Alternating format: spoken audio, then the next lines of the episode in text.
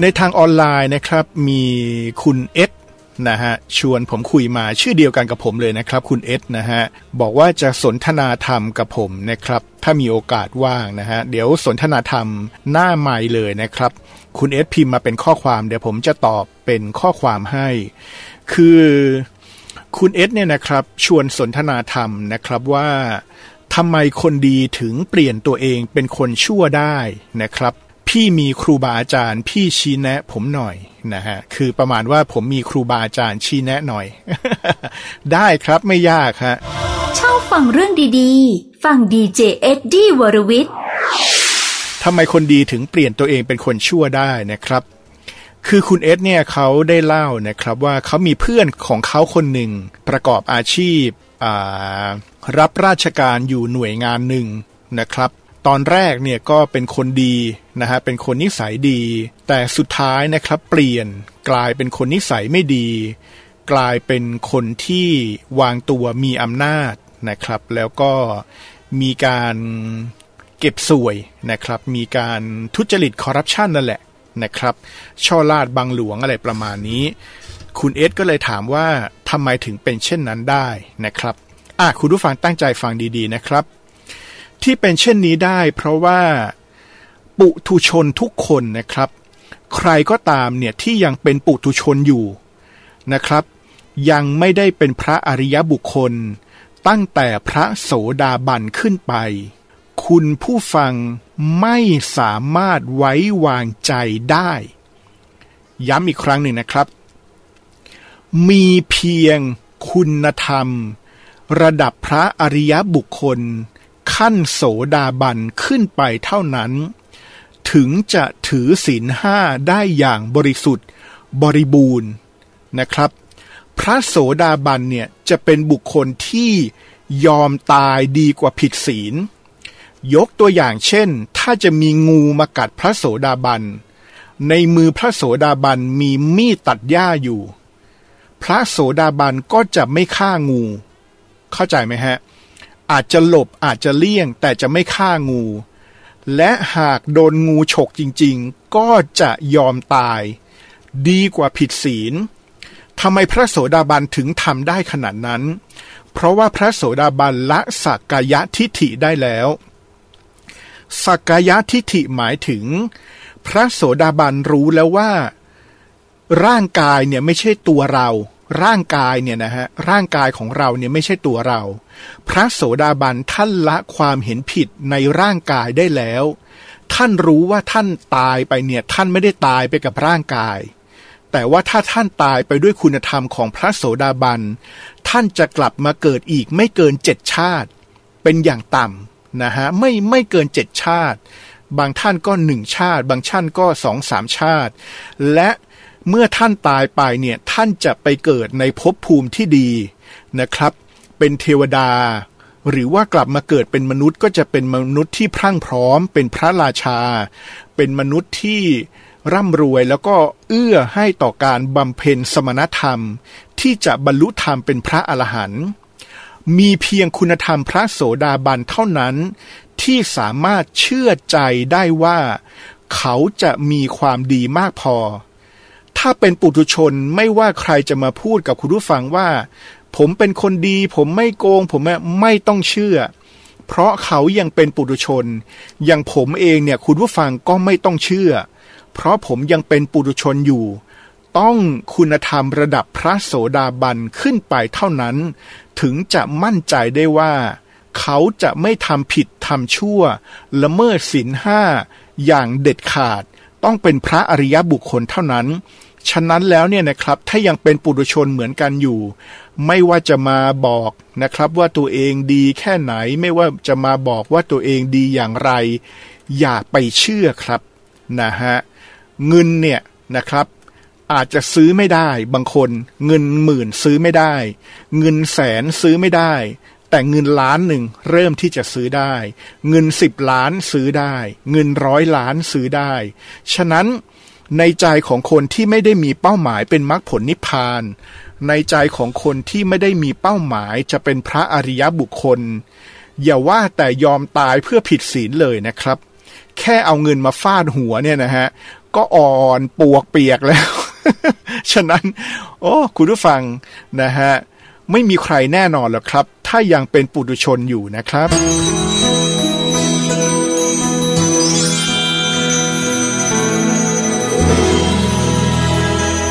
พระโสดาบันนั้น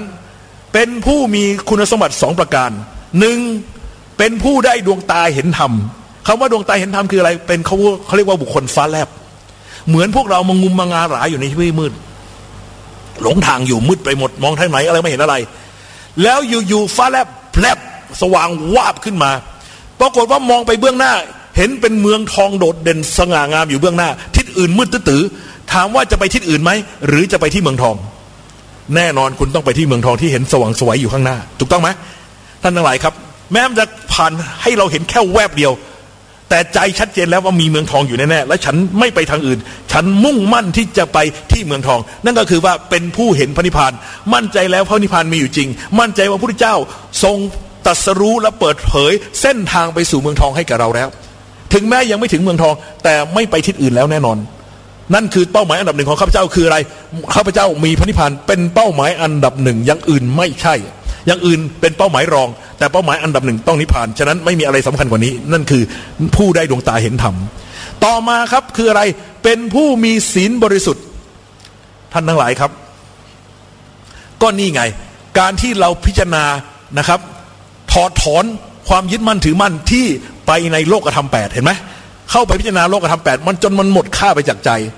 ลาภยศสรรเสริญสุขเสื่อมลาภเสื่อมยศนินทาทุกข์จะได้มาก็ไม่ได้ดีใจก็เห็นว่าเป็นเรื่องของเหตุปัจจัยจะสูญเสียไปมันก็เรื่องของเหตุปัจจัยไม่มีอำนาจเหนือใจอยู่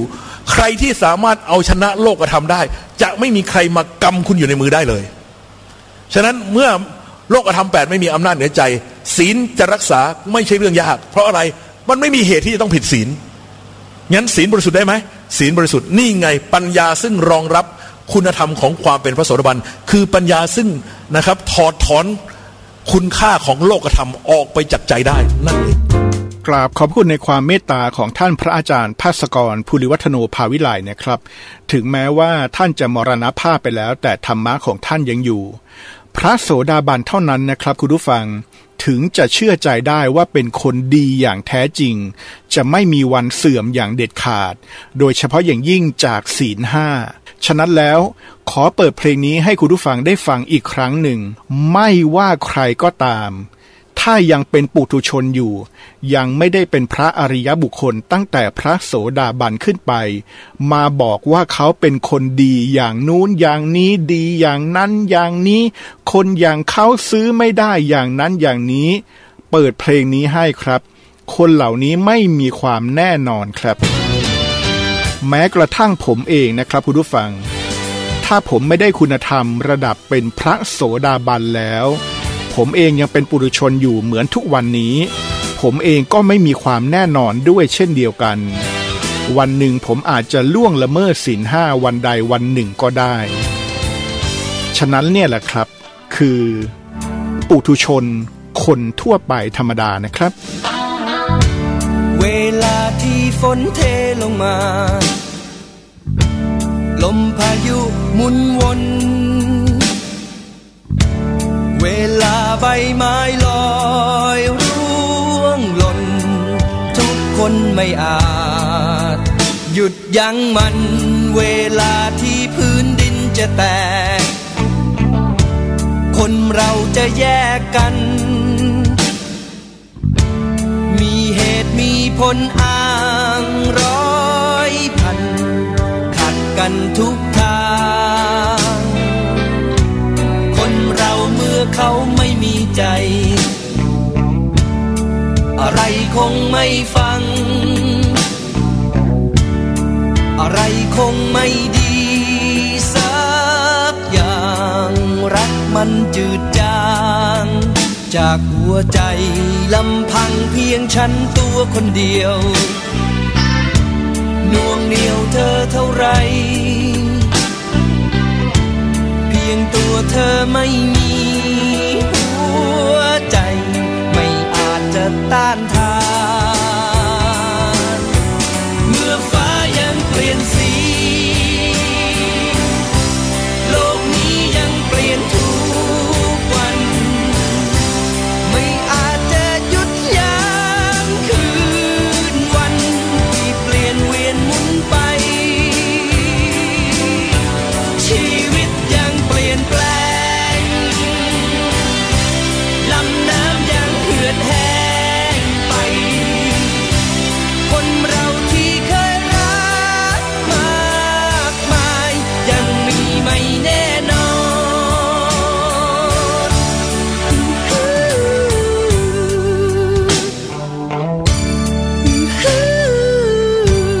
ให้ความรู้คุณผู้ฟังนิดหนึ่งนะฮะสำหรับคุณผู้ฟังว่าเอ๊ะพระโสดาบันคือใครและอะไรยังไงนะครับคืออย่างนี้ครับคุณผู้ฟัง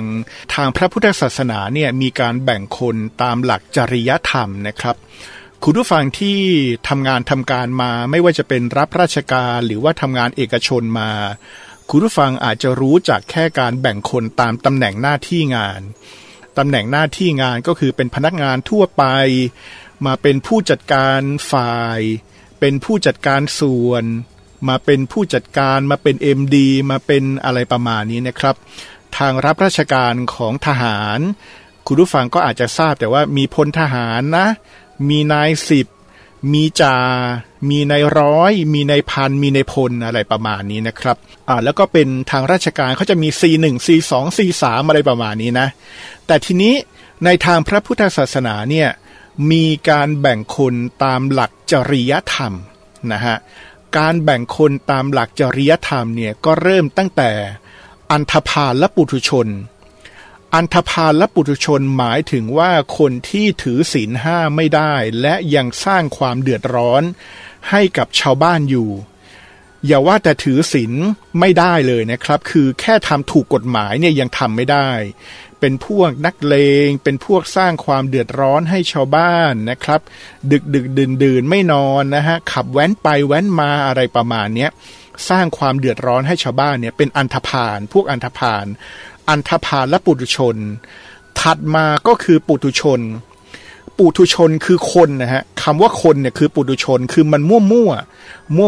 คนวนไปวนมางงไปงงมายังไม่มีความมีคุณธรรมที่แน่นอนนะฮะ